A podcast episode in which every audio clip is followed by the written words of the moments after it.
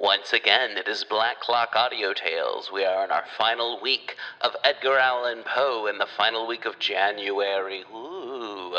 Check out our schedule in the show notes to find out what next month will be for Black Clock Audio Tales and People's Guide to the Cthulhu Mythos.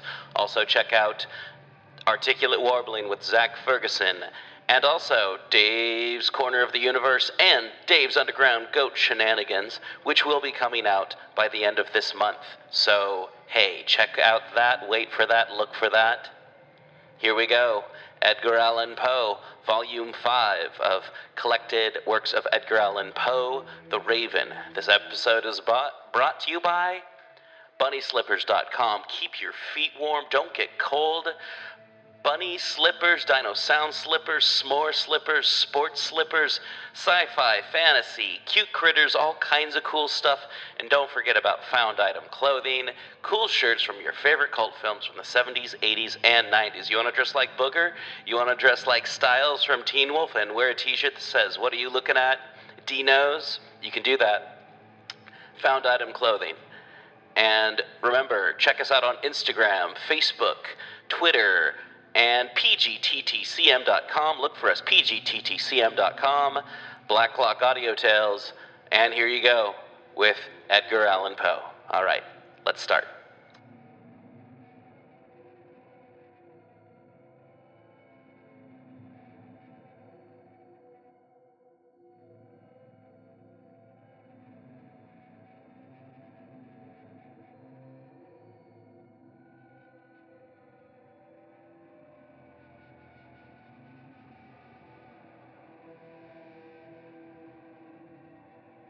Dramatis Personae. Narrator read by Ellen Preckle. Alessandra, read by Amanda Friday. Castiglione, read by Phil Shempf. Di Broglio, read by Algie Pag. Lalage, read by Pam Castile. Jacinta, read by Abai. Monk, read by Larry Wilson. Baldassar, read by Trisha G. Politian, read by Alan Rose. Voice, sung by Francis Brown. Benito, read by Larry Wilson. Scene 1 Rome, a hall in a palace. Alessandra and Castiglione. Thou art sad, Castiglione. Sad? Not I. Oh, I am the happiest, happiest man in Rome. A few days more, thou knowest, my Alessandra, will make thee mine. Oh, I am very happy. Methinks thou hast a singular way of showing thy happiness. What ails thee, cousin of mine? Why didst thou sigh so deeply? Did I sigh? I was not conscious of it. It is a fashion, a silly, a most silly fashion I have when I am very happy. Did I sigh? Sighing. Thou didst. Thou art not well. Thou hast indulged too much of late, and I am vexed to see it. Late hours and wine, Castiglione, these will ruin thee.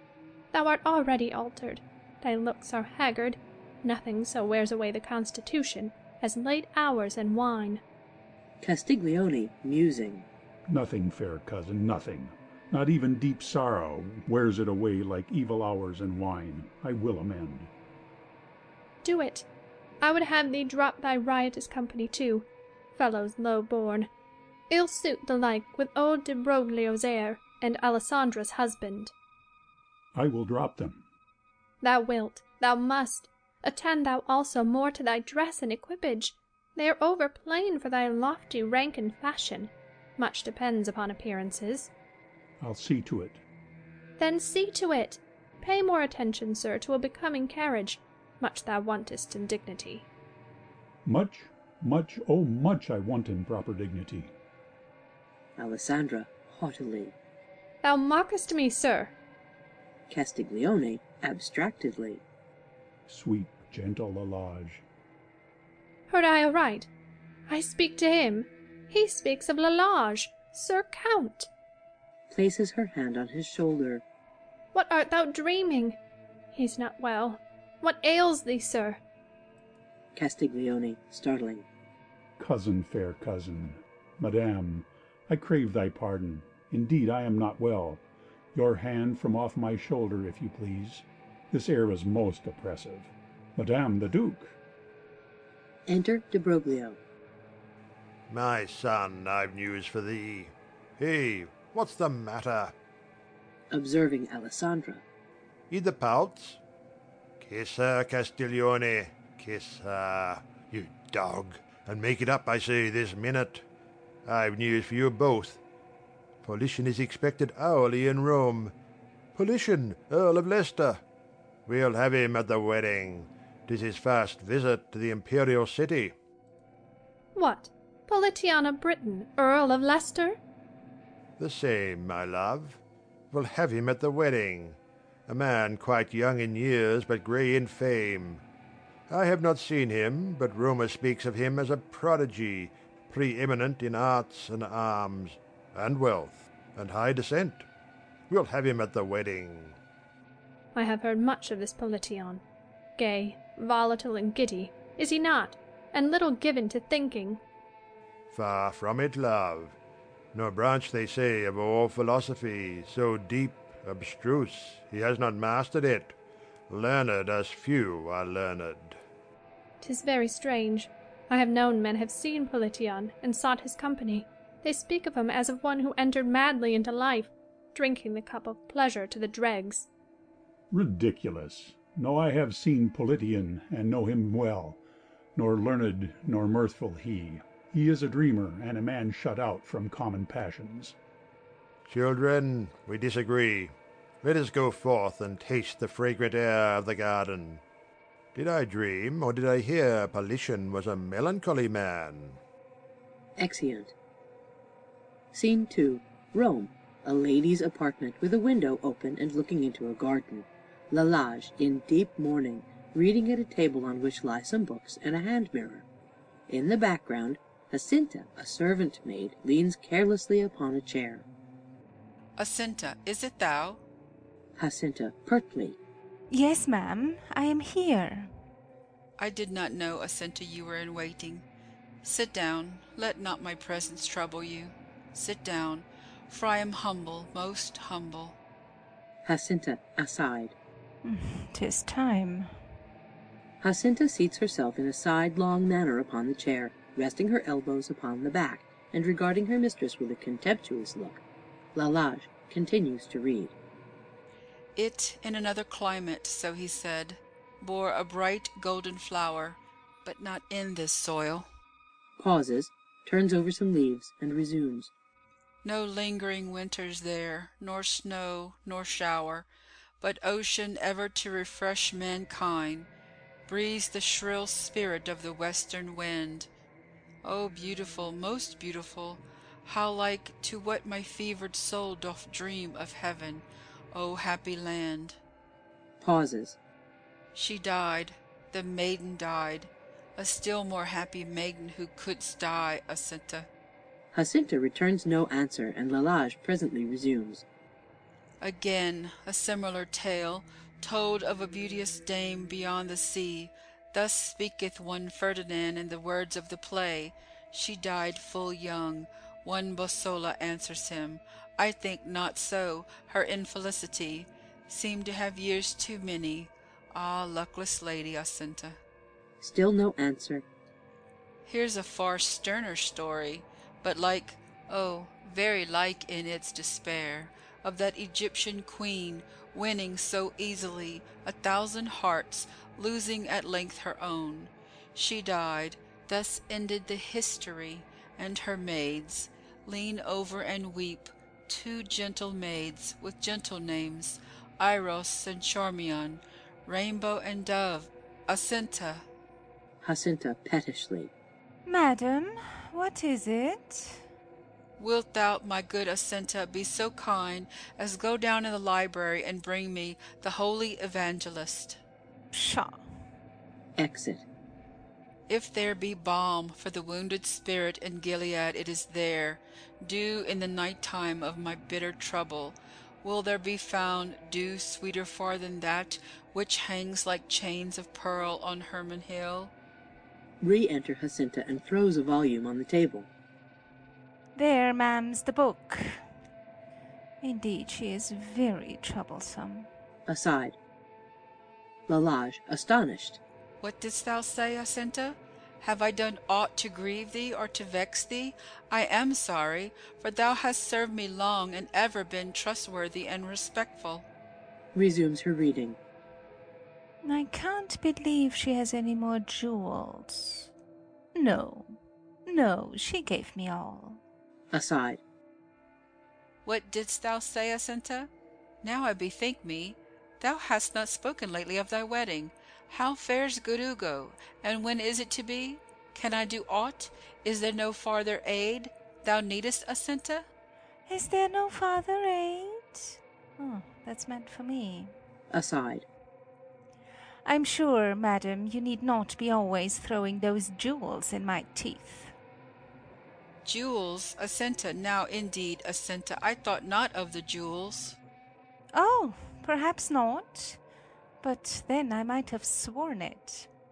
After all, there's Hugo who says the ring is only paste, for he's sure the Count Castiglione never would have given a real diamond to such as you. And at the best, I'm certain, madam, you cannot have use for jewels now. But I might have sworn it. Exit. Lalage bursts into tears and leans her head upon the table. After a short pause, raises it. Poor Lalage! And is it come to this? Thy servant maid. But courage! 'Tis but a viper whom thou hast cherished to sting thee to the soul. Taking up the mirror. Ah, here at least's a friend. Too much a friend. In earlier days a friend will not deceive thee. Fair mirror and true, now tell me, for thou canst, a tale, a pretty tale, and heed thou not, though it be rife with woe, it answers me. It speaks of sunken eyes and wasted cheeks, and beauty long deceased, remembers me of joy departed, hope the seraph hope.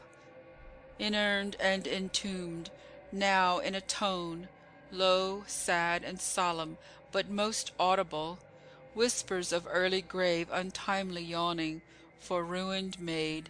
Fair mirror and true, thou liest not, thou hast no end to gain, no heart to break. Castiglione lied who said he loved, thou true, he false, false, false. While she speaks, a monk enters her apartment and approaches unobserved. Refuge thou hast, sweet daughter in heaven. Think of eternal things. Give up thy soul to penitence and pray. Lalage, arising hurriedly. I cannot pray. My soul is at war with God. The frightful sounds of merriment below disturb my senses. Go, I cannot pray. The sweet airs from the garden worry me. Thy presence grieves me. Go. Thy priestly raiment fills me with dread, thy ebony crucifix with horror and awe. Think of thy precious soul. Think of my early days. Think of my father and mother in heaven. Think of our quiet home, and the rivulet that ran before the door. Think of my little sisters. Think of them, and think of me. Think of my trusting love and confidence, his vows, my ruin. Think, think of my unspeakable misery. Begone. Yet stay, yet stay. What was it thou saidst of prayer and penitence? Didst thou not speak of faith and vows before the throne? I did. Tis well. There is a vow where fitting should be made, a sacred vow, imperative and urgent, a solemn vow. Daughter, this zeal is well. Father, this zeal is anything but well. Hast thou a crucifix fit for this thing, a crucifix whereon to register this sacred vow? He hands her his own. Not that. Oh, no, no, no. Shuddering. Not that, not that. I tell thee, holy man, thy raiments and thy ebony cross affright me. Stand back. I have a crucifix myself. I have a crucifix, methinks, twere fitting the deed, the vow, the symbol of the deed, and the deed's register should tally, father. Draws a cross-handled dagger and raises it on high. Behold, the cross wherewith a vow like mine is written in heaven. Thy words are madness, daughter, and speak a purpose unholy. Thy lips are livid, thine eyes are wild. Tempt not the wrath divine. Pause ere too late. Oh, be not, be not rash. Swear not the oath. Oh, swear it not. 'Tis sworn. Scene three. An apartment in a palace. Politian and Balthazar. Arouse thee now, Politian. Thou must not, nay, indeed, indeed, shalt not, give way unto these humours. Be thyself. Shake off the idle fancies that beset thee, and live, for now thou diest. Not so, Balthazar. Surely I live. Politian, it doth grieve me to see thee thus. Balthazar, it doth grieve me to give thee cause for grief, my honoured friend. Command me, sir. What wouldst thou have me do? At thy behest I will shake off that nature which from my forefathers I did inherit, which with my mother's milk I did imbibe, and be no more Politian, but some other. Command me, sir. To the field, then, to the field, to the senate or the field. Alas, alas, there is an imp would follow me even there. There is an imp hath followed me even there. There is. What voice was that? I heard it not. I heard not any voice except thine own, and the echo of thine own. Then I but dreamed. Give not thy soul to dreams. The camp, the court befit thee. Fame awaits thee. Glory calls. And her the trumpet tongued thou wilt not hear in hearkening to imaginary sounds and phantom voices. It is a phantom voice. Didst thou not hear it then? I heard it not. Thou heardst it not. Balthazar, speak no more to me, Politian of thy camps and courts. Oh, I am sick, sick, sick even unto death of the hollow and high sounding vanities of the populous earth. Bear with me yet a while. We have been boys together, schoolfellows, and now are friends, yet shall not be so long. For in the eternal city thou shalt do me a kind and gentle office, and a power, a power august, benignant, and supreme, shall then absolve thee of all further duties unto thy friend. Thou speakest a fearful riddle I will not understand. Yet now as fate approaches, and the hours are breathing low, the sands of time are changed to golden grains, and dazzle me, Balthazar. Alas, alas, I cannot die, having within my heart so keen a relish for the beautiful as hath been kindled within it. Methinks the air is balmier now than it was wont to be. Rich melodies are floating in the winds. A rarer loveliness bedecks the earth, and with a holier lustre the quiet moon sitteth in heaven. Hist, hist! Thou canst not say thou hearest not now, Balthazar. Indeed, I hear not. Not hear it? Listen now, listen. The faintest sound, and yet the sweetest that ear ever heard, a lady's voice, and sorrow in the tone. Balthazar, it oppresses me like a spell. Again, again, how solemnly it falls into my heart of hearts, that eloquent voice. Surely I never heard, yet it were well had I but heard it with its thrilling tones in earlier days. I myself hear it now. Be still. The voice, if I mistake not greatly, proceeds from yonder lattice, which you may see very plainly through the window. It belongs, does it not, unto this palace of the Duke. The singer is undoubtedly beneath the roof of his Excellency, and perhaps is even that Alessandra of whom he spoke as the betrothed of Castiglione, his son and heir. Be still. It comes again. Voice very faintly. And is thy heart so strong as for to leave me thus, who had loved thee so long, wealth and woe among? And is thy heart so strong as for to leave me thus? Say nay, say nay. The song is English, and I oft have heard it in merry England, never so plaintively. Hist, hist, it comes again. Voice (more loudly). Is it so strong as for to leave me thus, who have loved thee so long in wealth and woe among? And is thy heart so strong as for to leave me thus? Say nay, say nay.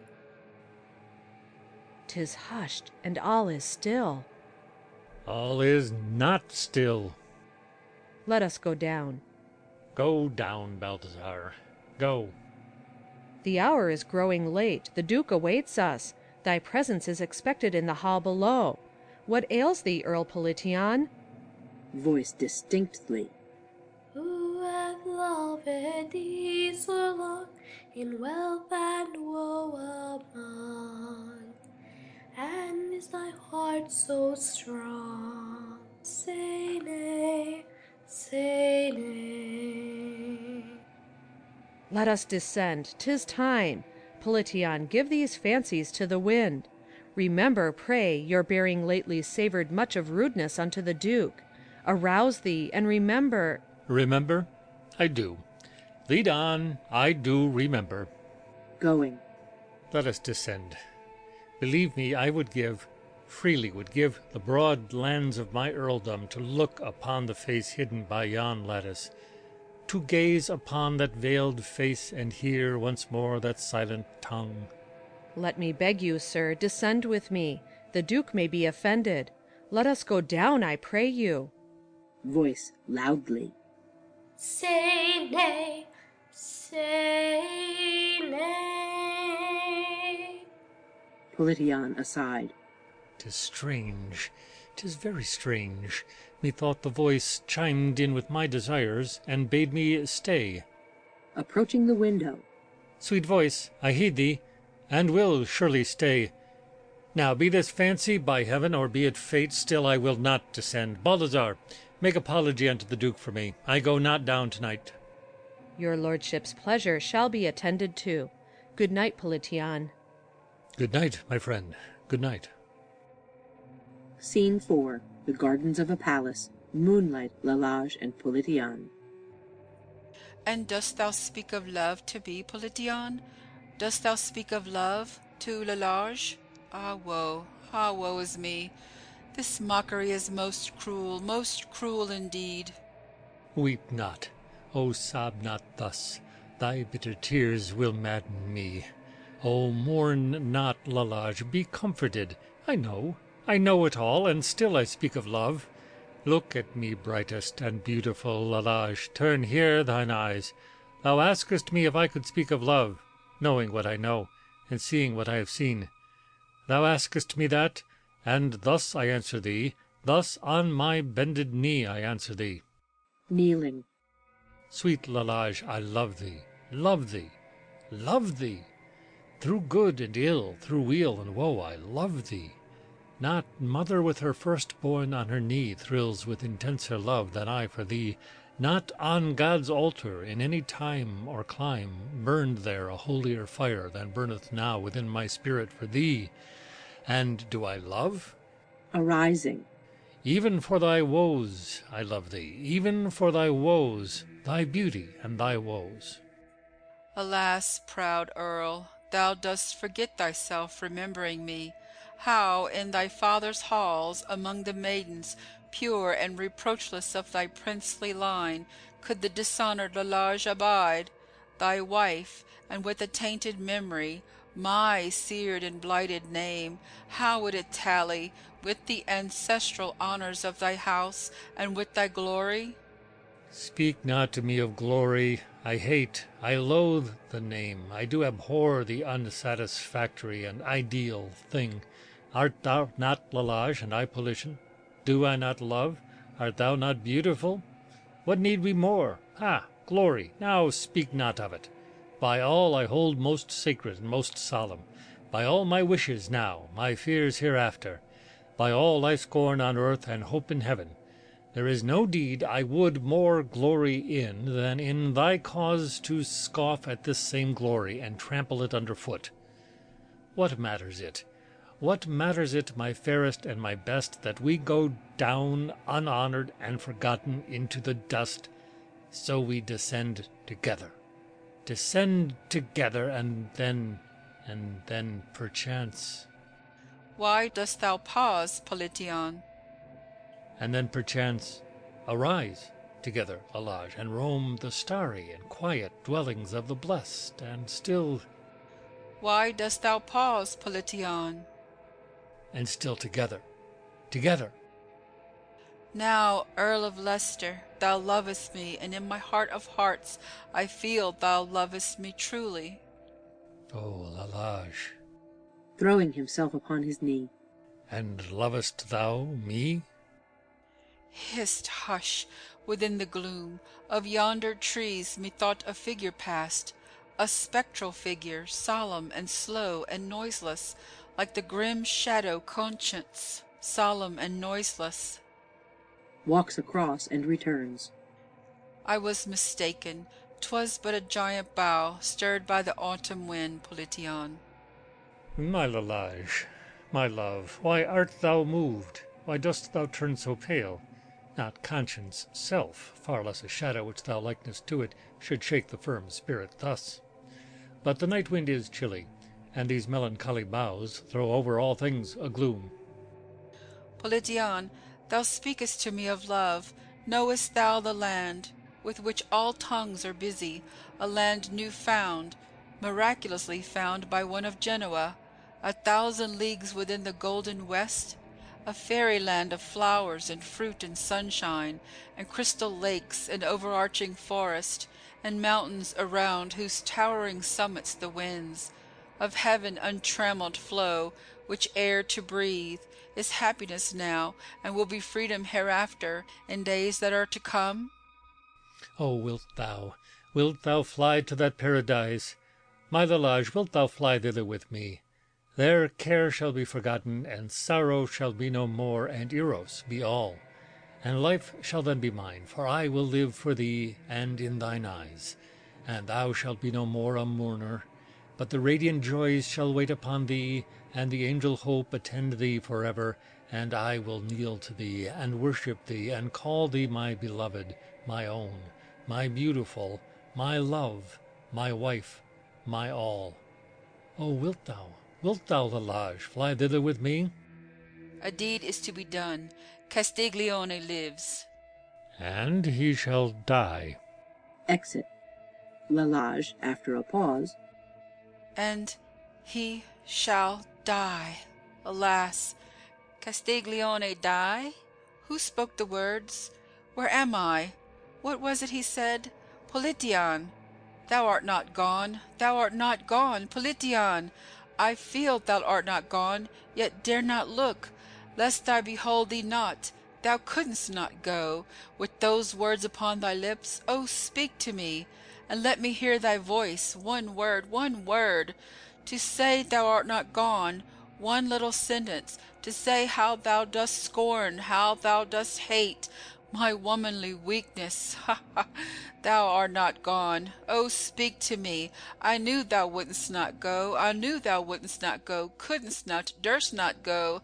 Villain, thou art not gone. Thou mockest me, and thus I clutch thee. Thus, he is gone, he is gone, gone, gone. Where am I? 'Tis well, 'tis very well, so that the blade be keen, the blow be sure. 'Tis well, 'tis very well. Alas, alas. Scene 5. The suburbs. Politian alone. This weakness grows upon me. I am faint, and much I fear me ill.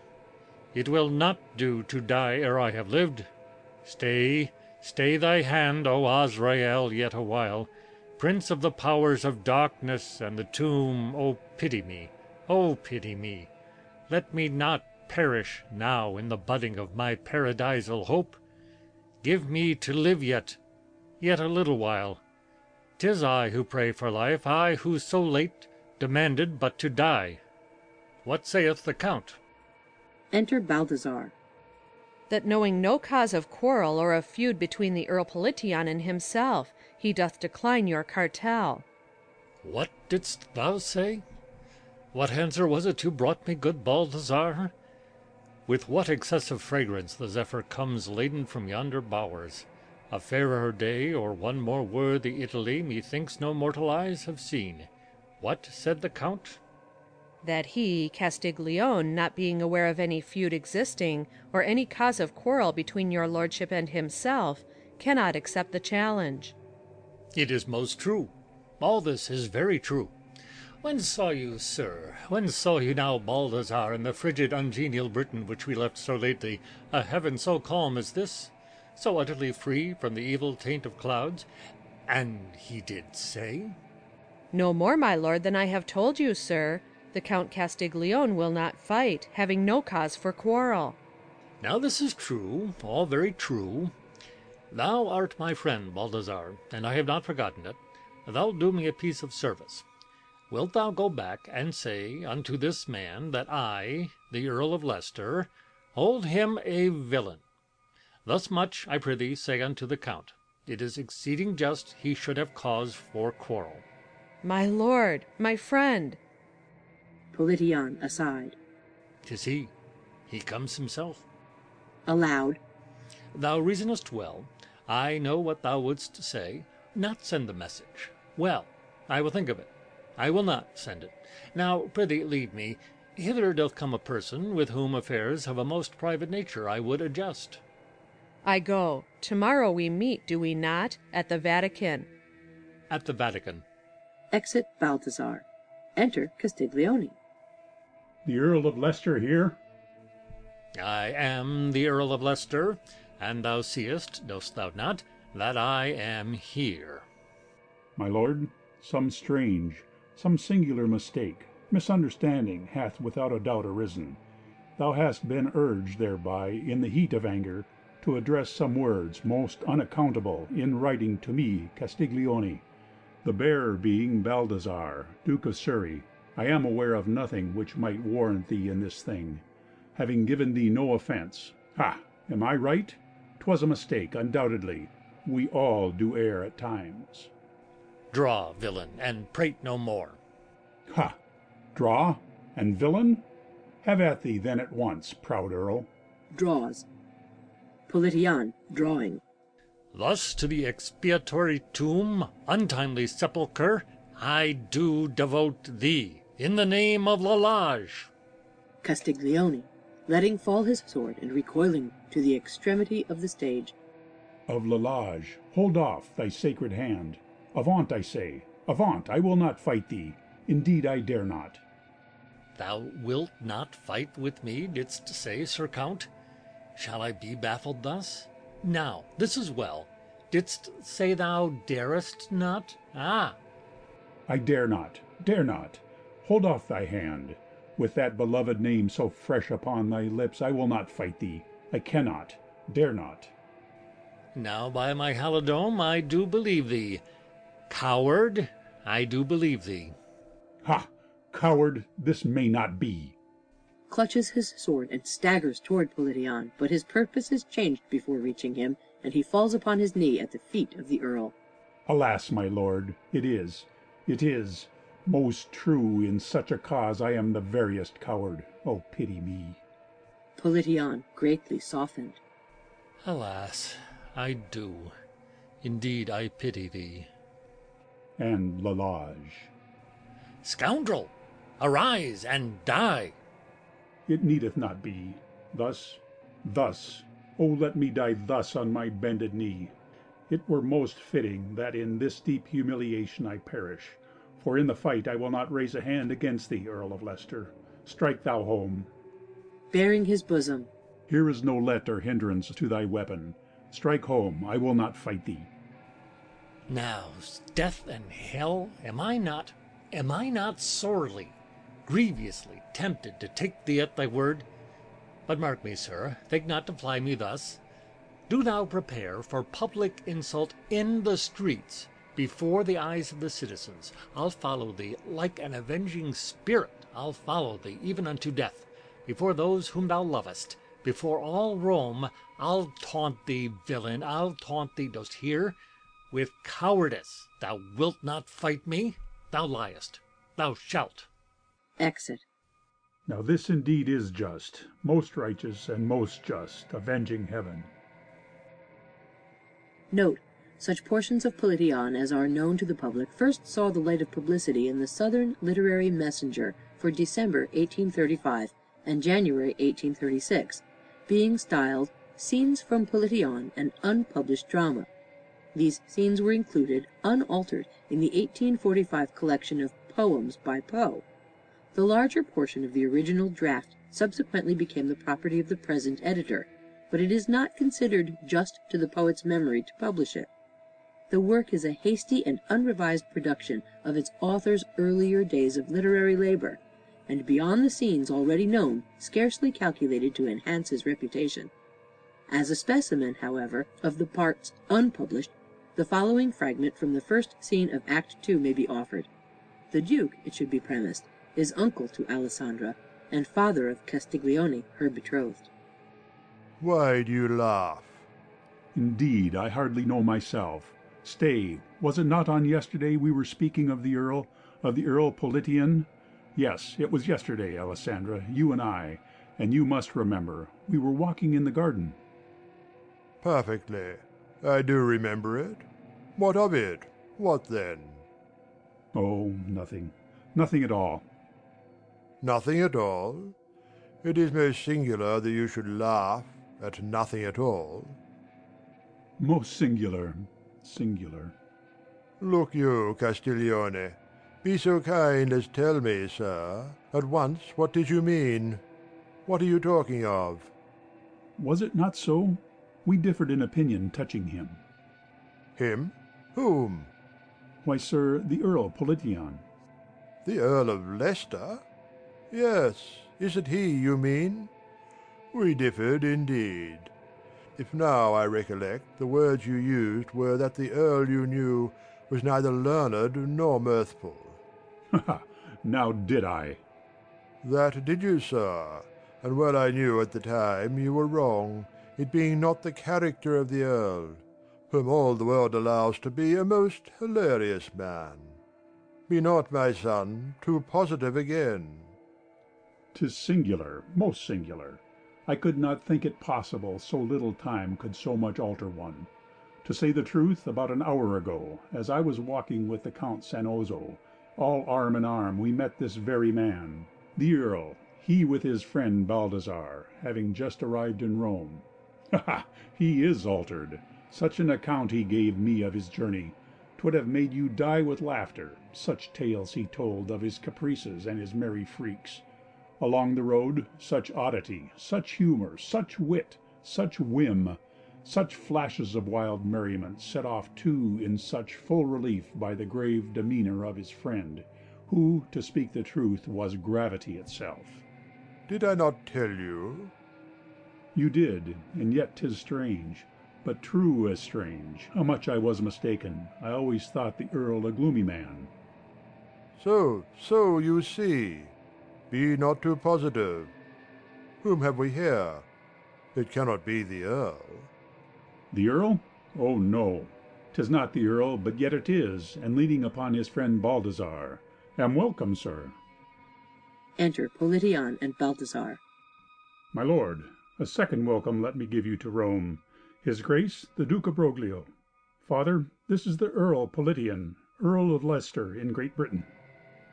Politian bows haughtily. That his friend Baldassar, Duke of Surrey. The earl has letters, so please you for your grace. Ha, ha! Most welcome to Rome and to our palace, Earl Politian. And you, most noble Duke, I am glad to see you. I knew your father well, my lord Politian. Castiglione, call your cousin hither, and let me make the noble earl acquainted with your betrothed. You come, sir, at a time most seasonable. The wedding Touching those letters, sir, your son made mention of your son, is he not? Touching those letters, sir, I wot not of them. If such there be, my friend Baldassar here Baldassar! Ah! My friend Baldassar here will hand them to your grace. I would retire. Retire? So soon? What ho, Benito, Rupert, his lordship's chambers. Show his lordship to them. His lordship is unwell. Enter Benito. This way, my lord. Exit, followed by Politian. Retire? Unwell? So please you, sir, I fear me 'tis as you say. His lordship is unwell. The damp air of the evening, the fatigue of a long journey, the Indeed, I had better follow his lordship. He must be unwell. I will return anon. Return anon? Now this is very strange. Castiglione, this way, my son, I wish to speak with thee. You surely were mistaken in what you said of the earl. Mirthful indeed. Which of us said Politian was a melancholy man? Exeunt. End of section 42.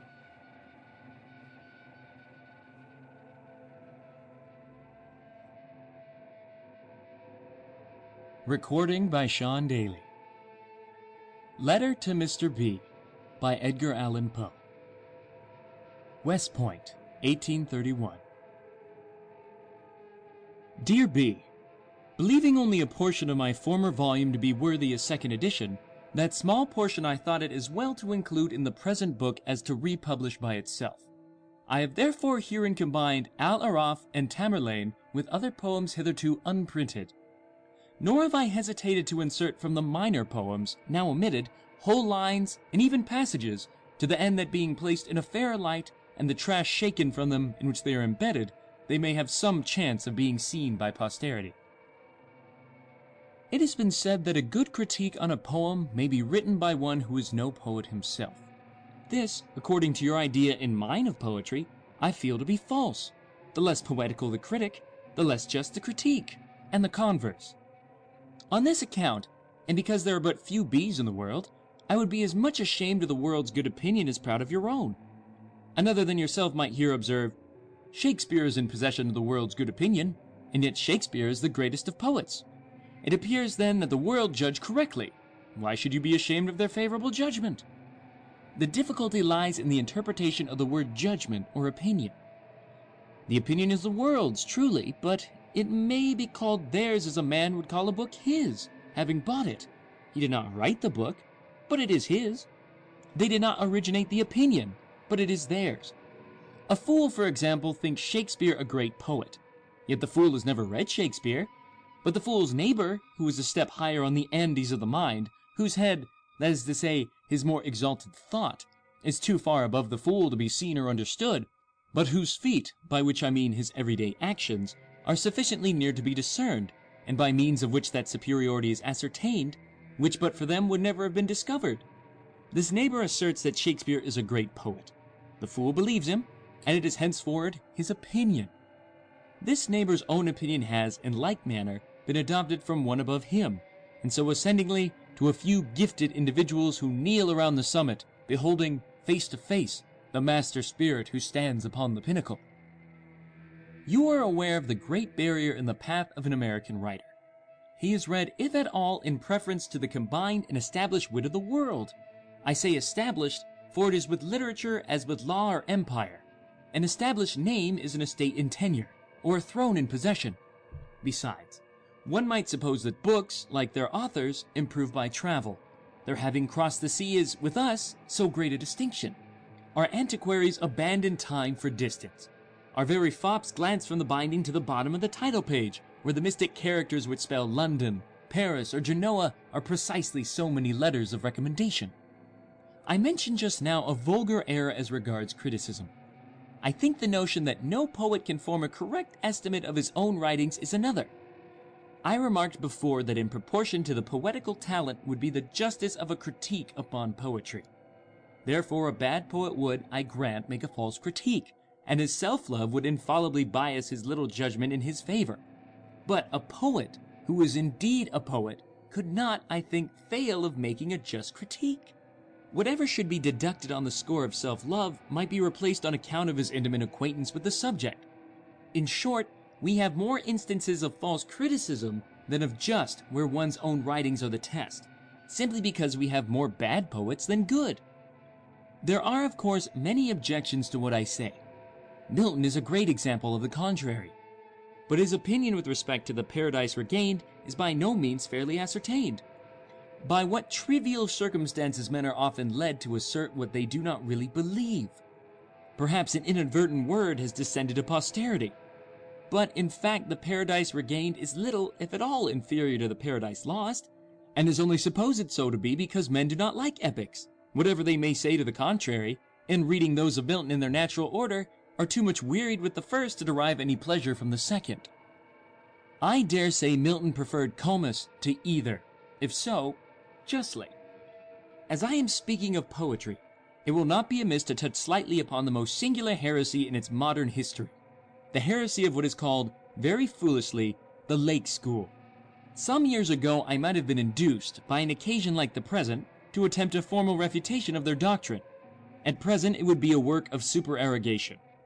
The wise must bow to the wisdom of such men as Coleridge and Southey, but, being wise, have laughed at poetical theories so prosaically exemplified. Aristotle, with singular assurance, has declared poetry the most philosophical of all writings but it required a Wordsworth to pronounce it the most metaphysical. He seems to think that the end of poetry is, or should be, instruction. Yet it is a truism that the end of our existence is happiness. If so, the end of every separate part of our existence, everything connected with our existence, should be still happiness. Therefore, the end of instruction should be happiness. And happiness is another name for pleasure. Therefore, the end of instruction should be pleasure. Yet we see the above mentioned opinion implies precisely the reverse. To proceed, ceteris paribus, he who pleases is of more importance to his fellow men than he who instructs, since utility is happiness, and pleasure is the end already obtained, which instruction is merely the means of obtaining. I see no reason, then, why our metaphysical poets should plume themselves so much on the utility of their works, unless indeed they refer to instruction with eternity in view. In which case, sincere respect for their piety would not allow me to express my contempt for their judgment. Contempt which it would be difficult to conceal, since their writings are professedly to be understood by the few, and it is the many who stand in need of salvation. In such case, I should no doubt be tempted to think of the devil in Melmoth, who labors indefatigably through three octavo volumes to accomplish the destruction of one or two souls, while any common devil would have demolished one or two thousand. Against the subtleties which would make poetry a study, not a passion, it becomes the metaphysician to reason, but the poet to protest. Yet Wordsworth and Coleridge are men in years, the one imbued in contemplation from his childhood, the other a giant in intellect and learning. The diffidence, then, with which I venture to dispute their authority would be overwhelming did I not feel, from the bottom of my heart, that learning has little to do with the imagination, intellect with the passions, or age with poetry. Trifles like straws upon the surface flow.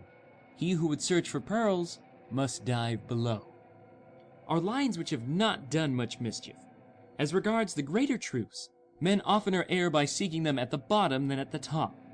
Truth lies in the huge abysses where wisdom is sought, not in the palpable palaces where she is found. The ancients were not always right in hiding the goddess in a well. Witness the light which Bacon has thrown upon philosophy. Witness the principles of our divine faith, the moral mechanism by which the simplicity of a child may overbalance the wisdom of a man. We see an instance of Coleridge's liability to err in his Biographia Literaria, professedly his literary life and opinions, but in fact a treatise de omne scibile et quibudam alis.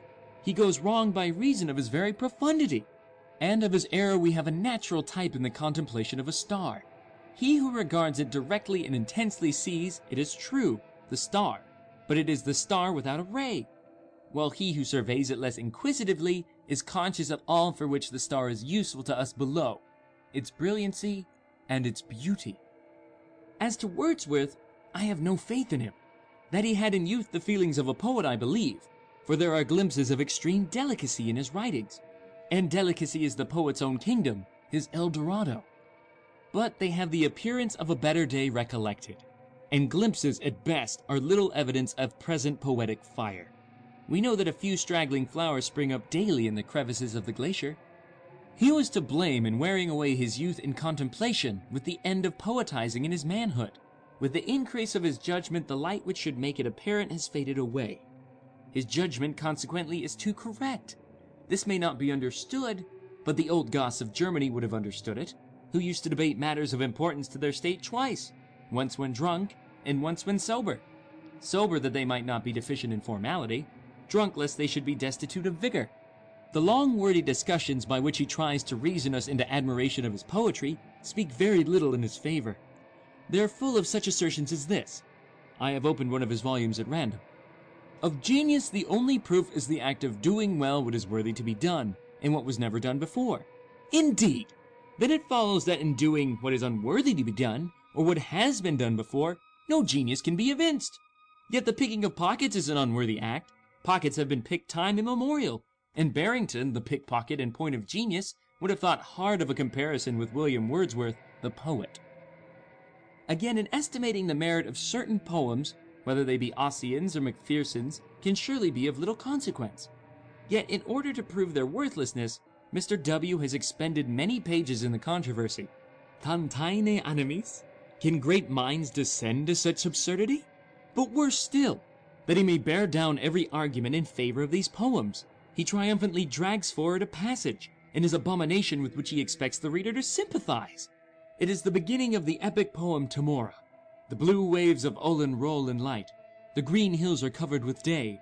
Trees shake their dusty heads in the breeze. And this is gorgeous, yet simple imagery, where all is alive and panting with immortality. This, William Wordsworth, the author of Peter Bell, has selected for his contempt. We shall see what better he, in his own person, has to offer, imprimis. And now she's at the pony's tail, and now she's at the pony's head, on that side now, and now on this, and almost stifled with her bliss. A few sad tears does Betty shed. She pats the pony, where or when, she knows not. Happy Betty Foy, oh Johnny, never mind the doctor. Secondly, the dew was falling fast. The stars began to blink. I heard a voice. It said, Drink, pretty creature, drink. And looking o'er the hedge, before me I espied a snow-white mountain lamb with a maiden at its side. No other sheep was near, the lamb was all alone, and by a slender cord was tethered to a stone. Now, we have no doubt this is all true. We will believe it, indeed we will, Mr. W. Is it sympathy for the sheep you wish to excite? I love a sheep from the bottom of my heart. But there are occasions, dear B, there are occasions when even Wordsworth is reasonable. Even Stamboul, it is said, shall have an end, and the most unlucky blunders must come to a conclusion. Here is an extract from his preface. Those who have been accustomed to the phraseology of modem writers, if they persist in reading this book to a conclusion, impossible, will, no doubt, have to struggle with feelings of awkwardness. they will look round for poetry. and will be induced to inquire by what species of courtesy these attempts have been permitted to assume that title. Yet let not Mr. W. despair. He has given immortality to a wagon, and the bee Sophocles is transmitted to eternity a sore toe, and dignified a tragedy with a chorus of turkeys. Of Coleridge I cannot speak but with reverence. His towering intellect, his gigantic power. To use an author quoted by himself, te trouve souvent que la plupart des sectes entraisant dans une bonne partie de quelles avançant, mais non pas en quelles n'y entend. To employ his own language, he has imprisoned his own conceptions by the barrier he has erected against those of others. It is lamentable to think that such a mind should be buried in metaphysics, and like the Nyctanthes, waste its perfume upon the night alone. In reading that man's poetry, I tremble like one who stands upon a volcano, conscious from the very darkness bursting from the crater of the fire and the light that are weltering below. What is poetry? Poetry! That Proteus like idea, with as many appellations as the nine titled Corcyra. Give me, I demanded of a scholar some time ago, give me a definition of poetry. Très volontiers. And he proceeded to his library, brought me a Dr. Johnson, and overwhelmed me with a definition. Shade of the immortal Shakespeare, I imagine to myself the scowl of your spiritual eye upon the profanity of that scurrilous Ursa Major. Think of poetry, dear B. Think of poetry, and then think of Dr. Samuel Johnson. Think of all that is airy and fairy-like, and then of all that is hideous and unwieldy. Think of his huge bulk, the elephant, and then, and then think of the Tempest, the Midsummer Night's Dream, Prospero, Oberon, and Titania. A poem, in my opinion, is opposed to a work of science by having for its immediate object pleasure, not truth; to romance by having for its object an indefinite instead of a definite pleasure, being a poem only so far as this object is attained; romance presenting perceptible images with definite, poetry with indefinite sensations, to which end music is an essential, since the comprehension of sweet sound is our most indefinite conception. Music, when combined with a pleasurable idea, is poetry. Music without the idea is simply music. The idea without the music is prose, from its very definitiveness. What was meant by the invective against him who had no music in his soul? To sum up this long rigmarole, I have, dear B, what you no doubt perceive for the metaphysical poets as poets, the most sovereign contempt. That they have followers proves nothing. No Indian prince has to his palace more followers than a thief to the gallows. End of section 43.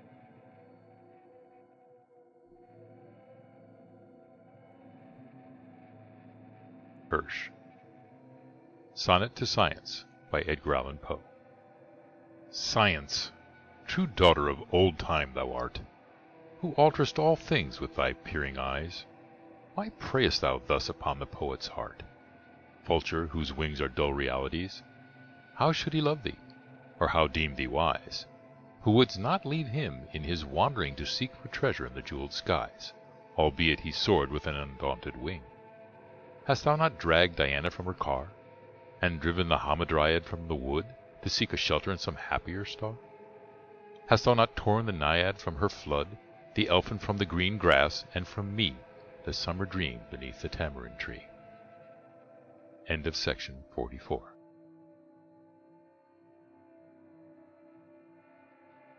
Recording by Algy Pug. Al Aaraaf by Edgar Allan Poe. Part 1 Oh, nothing earthly save the ray Thrown back from flowers of beauty's eye As from those gardens where the day Springs from the gems of Circassy. Oh, nothing earthly save the thrill Of melody in woodland rill, Or music of the passion hearted, Joy's voice so peacefully departed That, like the murmur in the shell, Its echo dwelleth and will dwell with nothing of the dross of ours, Yet all the beauty, all the flowers That list our love, and deck our bowers, Adorn yon world afar, afar, the wandering star. 'Twas a sweet time for Nesace, for there Her world lay lolling on the golden air Near four bright suns, a temporary rest, A garden spot in desert of the blest. Away, away, mid seas of rays that roll Empyrean splendour o'er the unchained soul, The soul that scarce the billows are so dense Can struggle to its destined eminence, To distant spheres from time to time she rode, And late to ours, the favoured one of God. But now, the ruler of an anchored realm, She throws aside the sceptre, leaves the helm, And amid incense and high spiritual hymns Laves in quadruple light her angel limbs. Now, happiest, loveliest in yon lovely earth, Whence sprang the idea of beauty into birth, Falling in wreaths through many a startled star, Like woman's hair mid pearls, until afar It lit on hills Achaian, and there dwelt. She looked into infinity, and knelt. Rich clouds for canopies about her curled, Fit emblems of the model of her world, Seen but in beauty, not impeding sight Of other beauty glittering through the night, A wreath that twined each starry form around, And all the opaled air in colour bound.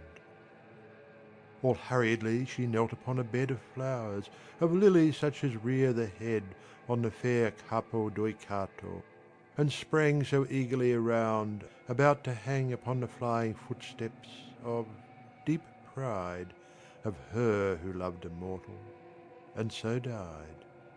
The Sephalica, budding with young bees, Upreared its purple stem around her knees, And a gemmy flower of Trebizond misnamed, Inmate of highest stars, where erst it shamed All other loveliness, its honeyed dew, The fabled nectar that the heathen knew, Deliriously sweet, was dropped from heaven, And fell on gardens of the unforgiven In Trebizond.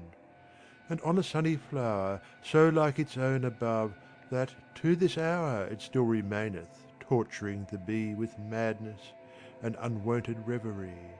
In heaven and all its environs the leaf and blossom of the fairy plant, in grief disconsolate, linger. Grief that hangs her head, repenting follies that full long have fled, heaving her white breast to the balmy air like guilty beauty, chastened and more fair. Nyctanthes too, as sacred as the light, She fears to perfume, perfuming the night; And Clytia, pondering between many a sun, While pettish tears adown her petals run; And that aspiring flower that sprang on earth, And died, ere scarce exalted into birth, Bursting its odorous heart in spirit to wing Its way to heaven, from garden of a king. And Valisnerian lotus thither flown From struggling with the waters of the Rhone, And thy most lovely purple perfume, Zante, Isola d'oro, fior di Levante, And the Nelumbo bud that floats for ever With Indian Cupid down the holy river, Fair flowers and fairy, to whose care is given To bear the goddess song in odours up to heaven. Spirit that dwellest where In the deep sky the terrible and fair In beauty vie; beyond the line of blue, The boundary of the star Which turneth at the view of thy barrier and thy bar, Of the barrier overgone By the comets who are cast from their pride And from their throne to be drudges till the last, To be carriers of fire, the red fire of their heart with speed that may not tire, and with pain that shall not part; Who livest, that we know, in eternity, we feel, But the shadow of whose brow what spirit shall reveal? Though the beings whom thy Nesace, thy messenger, hath known, Have dreamed for thy infinity a model of their own, Thy will is done, O God!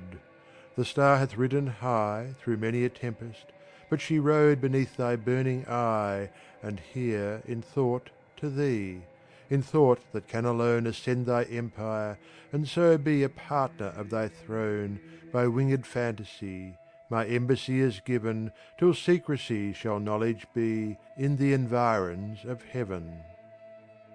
She ceased, and buried then her burning cheek, Abashed, amid the lilies there to seek A shelter from the fervour of his eye, For the stars trembled at the deity. She stirred not, breathed not; for a voice was there, How solemnly pervading the calm air, A sound of silence on the startled ear, Which dreamy poets name the music of the sphere. Ours is a world of words; quiet we call silence, Which is the merest word of all. Here Nature speaks, and even ideal things Flap shadowy sounds from visionary wings.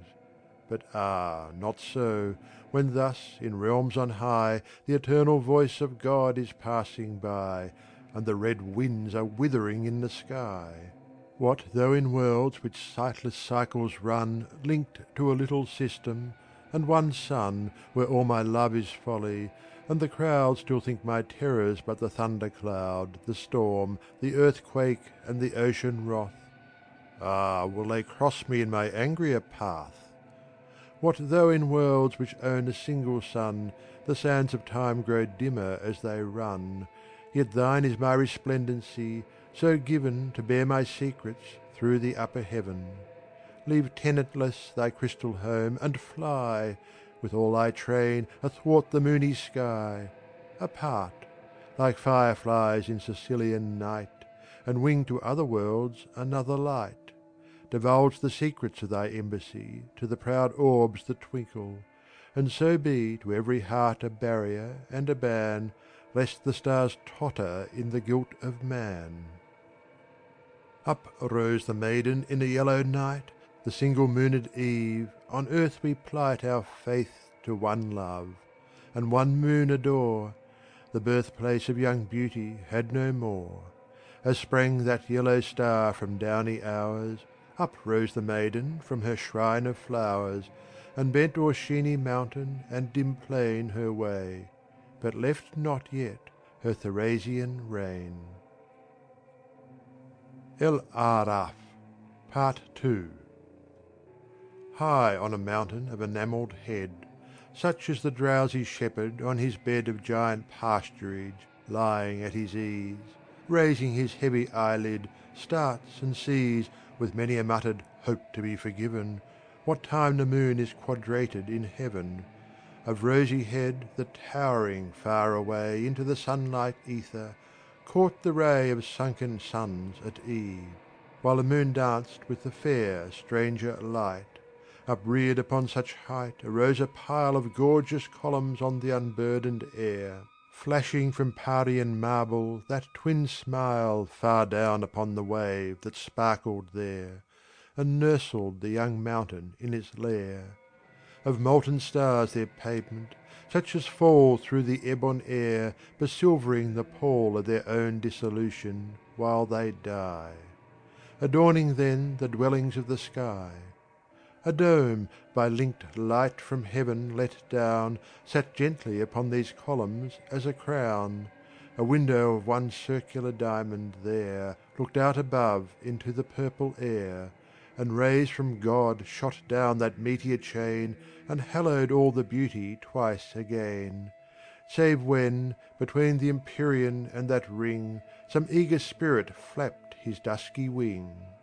But on the pillars seraph eyes have seen The dimness of this world, that greyish green That Nature loves the best for beauty's grave Lurked in each cornice, round each architrave, And every sculptured cherub thereabout That from his marble dwelling ventured out Seemed earthly in the shallow of his niche, Achaian statues in a world so rich. Friezes from Tadmor and Persepolis, From Baalbec and the stilly clear abyss Of beautiful Gomorrah. Oh, the wave Is now upon thee, but too late to save! Sound loves to revel near a summer night.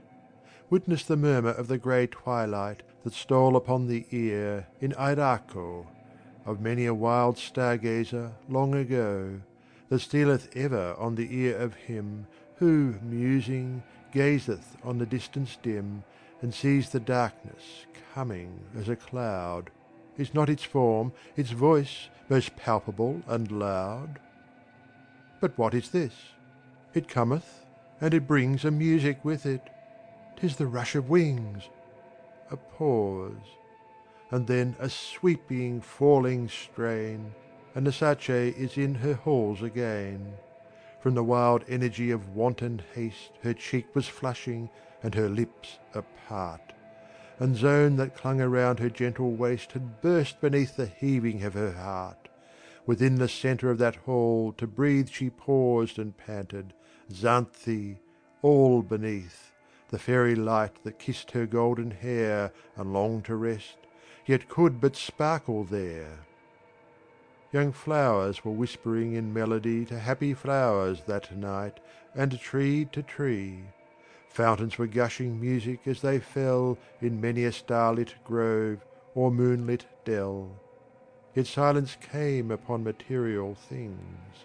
Fair flowers, bright waterfalls, and angel wings, And sound alone that from the spirit sprang Bore burden to the charm the maiden sang. 'Neath bluebell or streamer or tufted wild spray That keeps from the dreamer the moonbeam away, Bright beings that ponder with half closing eyes On the stars which your wonder hath drawn from the skies, till they glance through the shade and come down to your brow, like eyes of the maiden who calls on you now. Arise from your dreaming in violet bowers to duty beseeming these star litten hours, and shake from your tresses encumbered with dew the breath of those kisses that cumber them too. Oh, how without you, love, could angels be blest? Those kisses of true love that lulled ye to rest. Up, shake from your wing each hindering thing, the dew of the night, it would weigh down your flight, and true love caresses, oh, leave them apart, they are light on the tresses, but hang on the heart. Ligeia, Ligeia, my beautiful one, whose harshest idea will to melody run, Oh, is it thy will on the breezes to toss? Or, capriciously still, like the lone albatross Incumbent on night, as she on the air, To keep watch with delight on the harmony there? Ligeia, whatever thy image may be, No magic shall sever thy music from thee. Thou hast bound many eyes in a dreamy sleep, But the strains still arise which thy vigilance keep the sound of the rain which leaps down to the flower and dances again in the rhythm of the shower, the murmur that springs from the growing of grass, are the music of things but are modelled, alas! Away then, my dearest, oh, hie thee away to springs that lie clearest beneath the moon ray, to lone lake that smiles in its dream of deep rest at the many star isles that enjewel its breast where wild flowers, creeping, have mingled their shade. On its margin is sleeping full many a maid. Some have left the cool glade and have slept with the bee. Arouse them, my maiden, on moorland and lea. Go, breathe on their slumber, all softly in ear the musical number they slumbered to hear. For what can awaken an angel so soon whose sleep hath been taken beneath the cold moon as the spell which no slumber of witchery can test the rhythmical number which lulled him to rest. Spirits in wing and angels to the view, a thousand seraphs burst the empyrean through, young dreams still hovering on their drowsy flight, seraphs in all but knowledge, the keen light that fell refracted through thy bounds afar. O Death, from eye of God upon that star! Sweet was that error, sweeter still that death. Sweet was that error, even with us the breath of science dims the mirror of our joy. To them 'twere the simoon, and would destroy, for what to them availeth it to know that truth is falsehood, or that bliss is woe? Sweet was their death, with them to die was rife with the last ecstasy of satiate life. Beyond that death no immortality, but sleep that pondereth, and is not to be. And there, O may my weary spirit dwell, apart from heaven's eternity, and yet how far from hell! What guilty spirit, in what shrubbery dim, heard not the stirring summons of that hymn? But too, they fell, for heaven no grace imparts To those who hear not for their beating hearts. A maiden angel and her seraph lover, oh where, and ye may seek the wide skies over, Was love, the blind, near sober duty known? Unguided love hath fallen, mid tears of perfect moan. He was a goodly spirit, he who fell a wanderer by mossy, mantled well, A gazer on the lights that shine above, A dreamer in the moonbeam by his love. What wonder?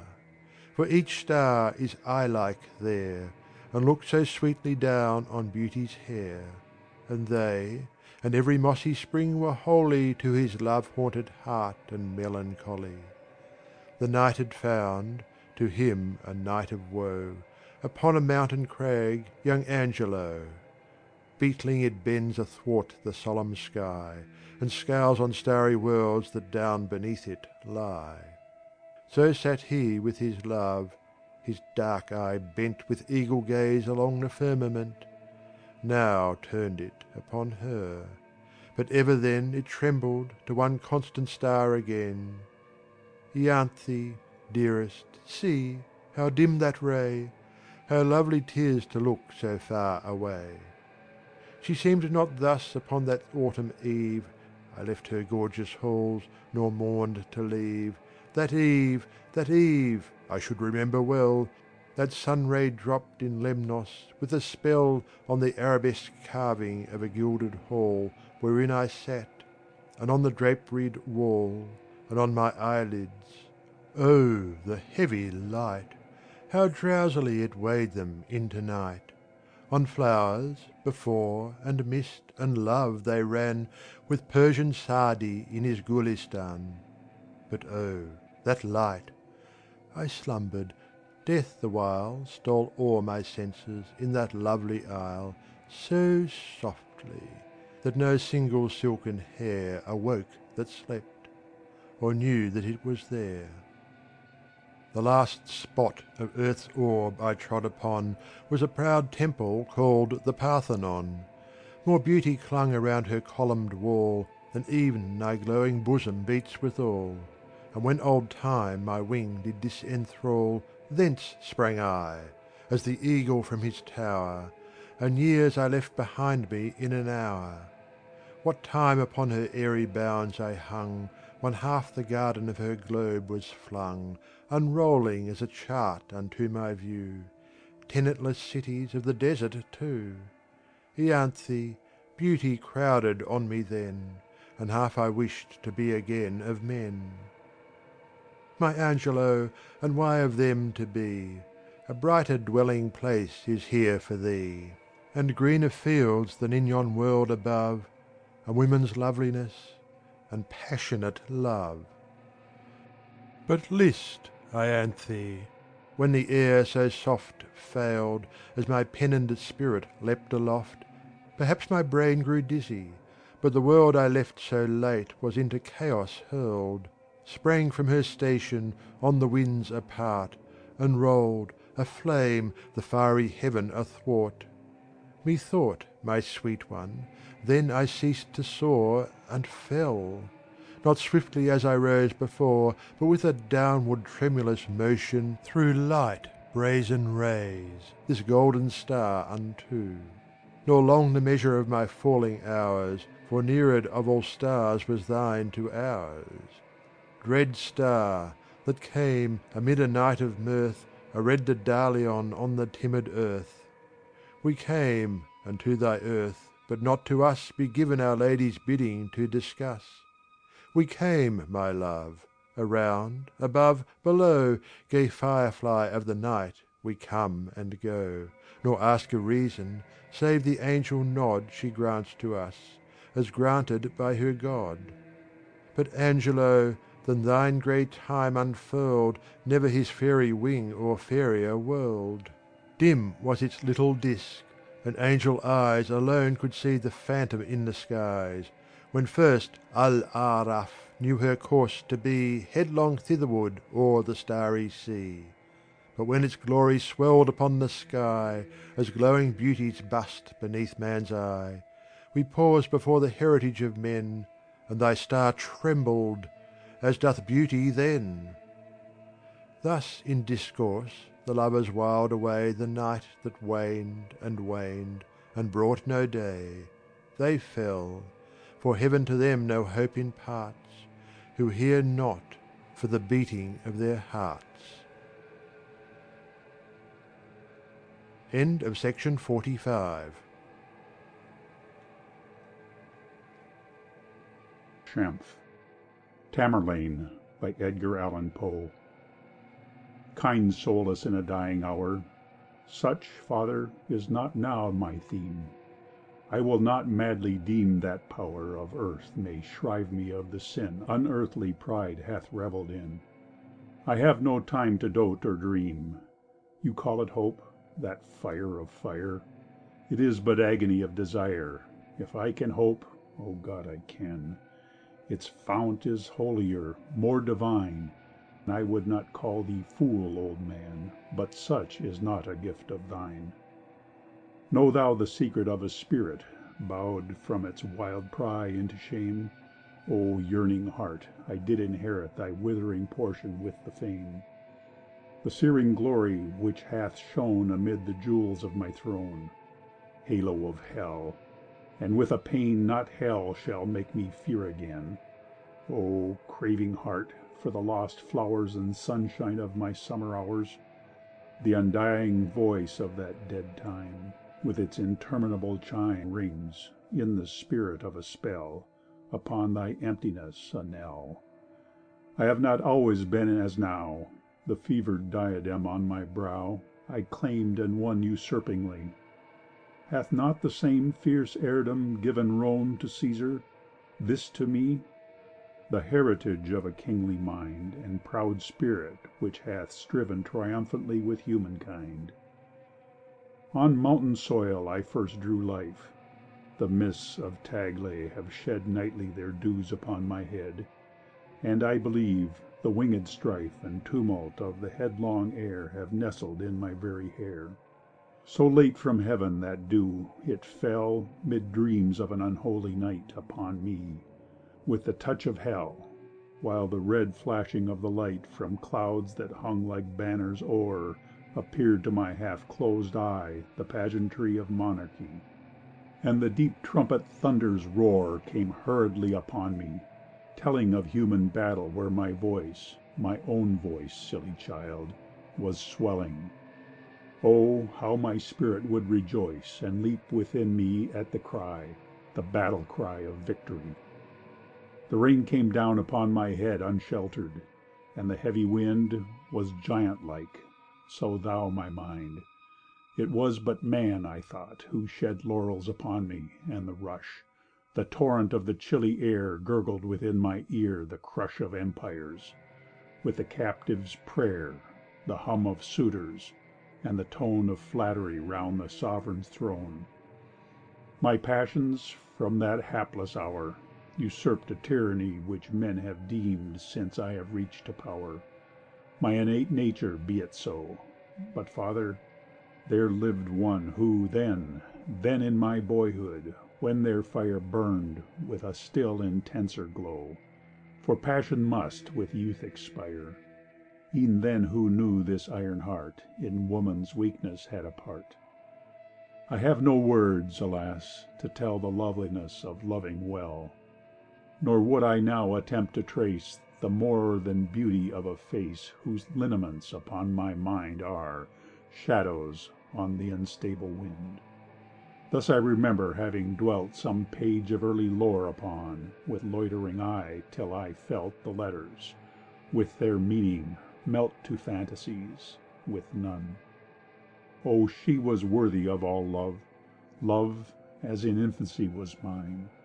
'Twas such as angel minds above Might envy; her young heart the shrine On which my every hope and thought Were incense; then a goodly gift, For they were childish, and upright, Pure, as her young example taught.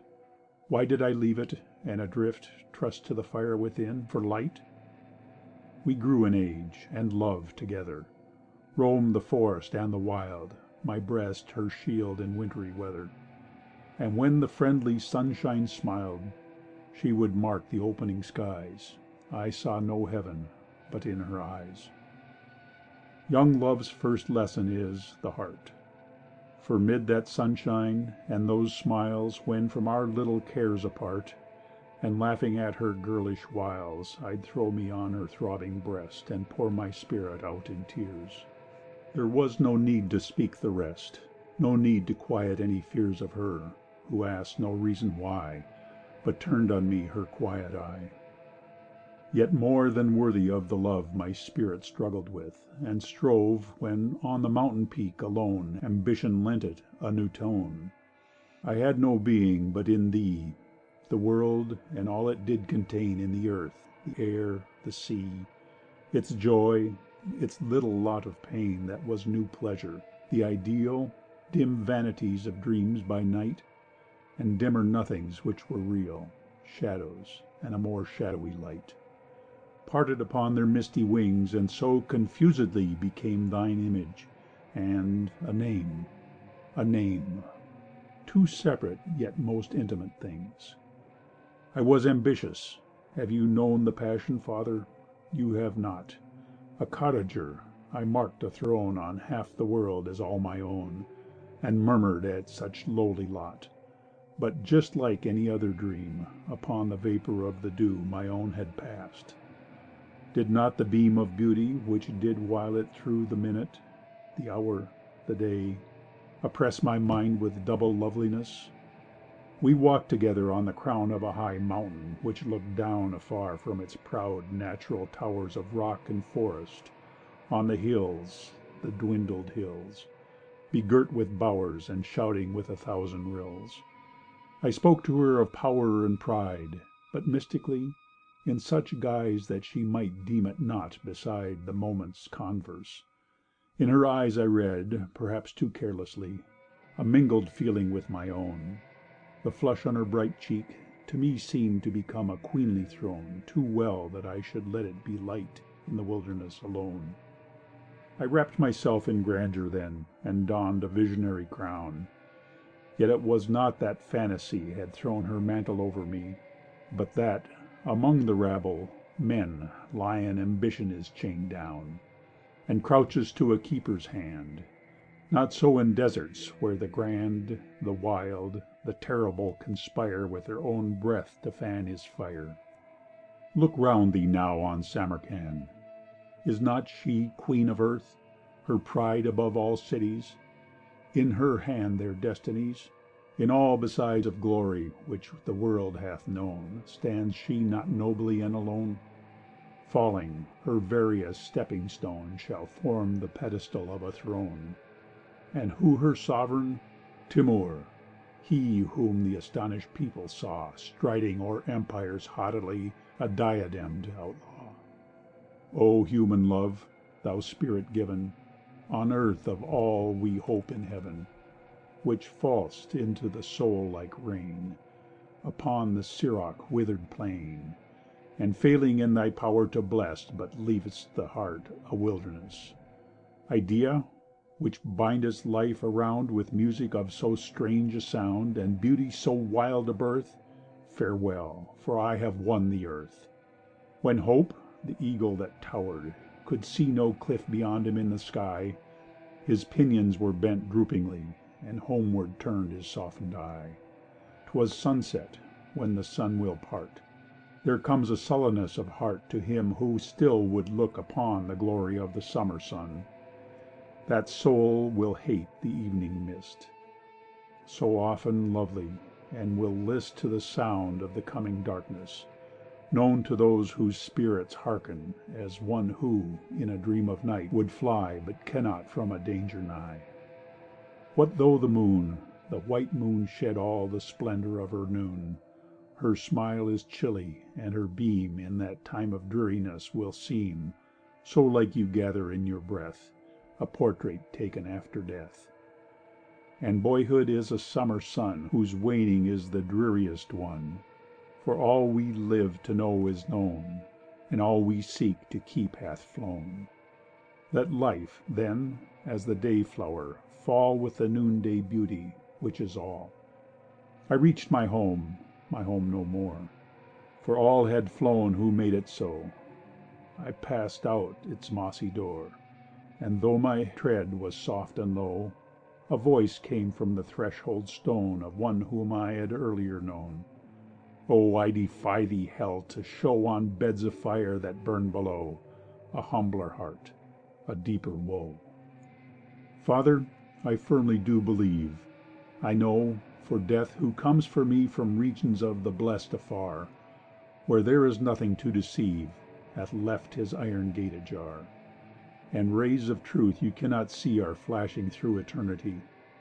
I do believe that Eblis hath A snare in every human path. Else how, when in the holy grove I wandered of the idol, Love, who daily scents his snowy wings with incense of burnt offerings from the most unpolluted things, whose pleasant bowers are yet so riven above with trellised rays from heaven, no mote may shun, no tiniest fly the lightning of his eagle eye. How was it that ambition crept, unseen, amid the revels there, till growing bold he laughed and leapt in the tangles of love's very hair?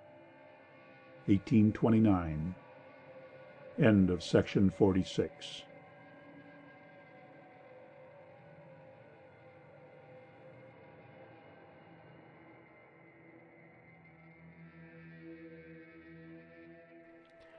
Hey everyone, thank you for helping make January a tremendous, wonderful, gigantic month at Black Clock Audio Tales, People's Guide to the Cthulhu Mythos. Hey, we've got some Ken Hite talking about Poe. We've got Ken Hite and Adam Scott Glancy talking about Loigor and the Tcho-Tcho coming up. So check that out. That's going on. Uh, should be this week. People's Guide to the Cthulhu Mythos. So listen for this audio feed to uh, to check that out. And remember, rate, review, and subscribe. Give us five stars wherever you listen. Let people know about it. Review us on Facebook. Review us on Instagram. Hey, we are officially now on Spotify. So if you don't like listening to this on your computer, you don't like listening to this on your phone, and you just want to listen to it through like a speaker or something like that, uh, you know, however you use Spotify, if you're like, man, I wish they were on Spotify. I'd listen to them more often or save it or whatever. Now you can. We're on Spotify. We're also everywhere that you listen to podcasts. So thank you so much for making January gigantic.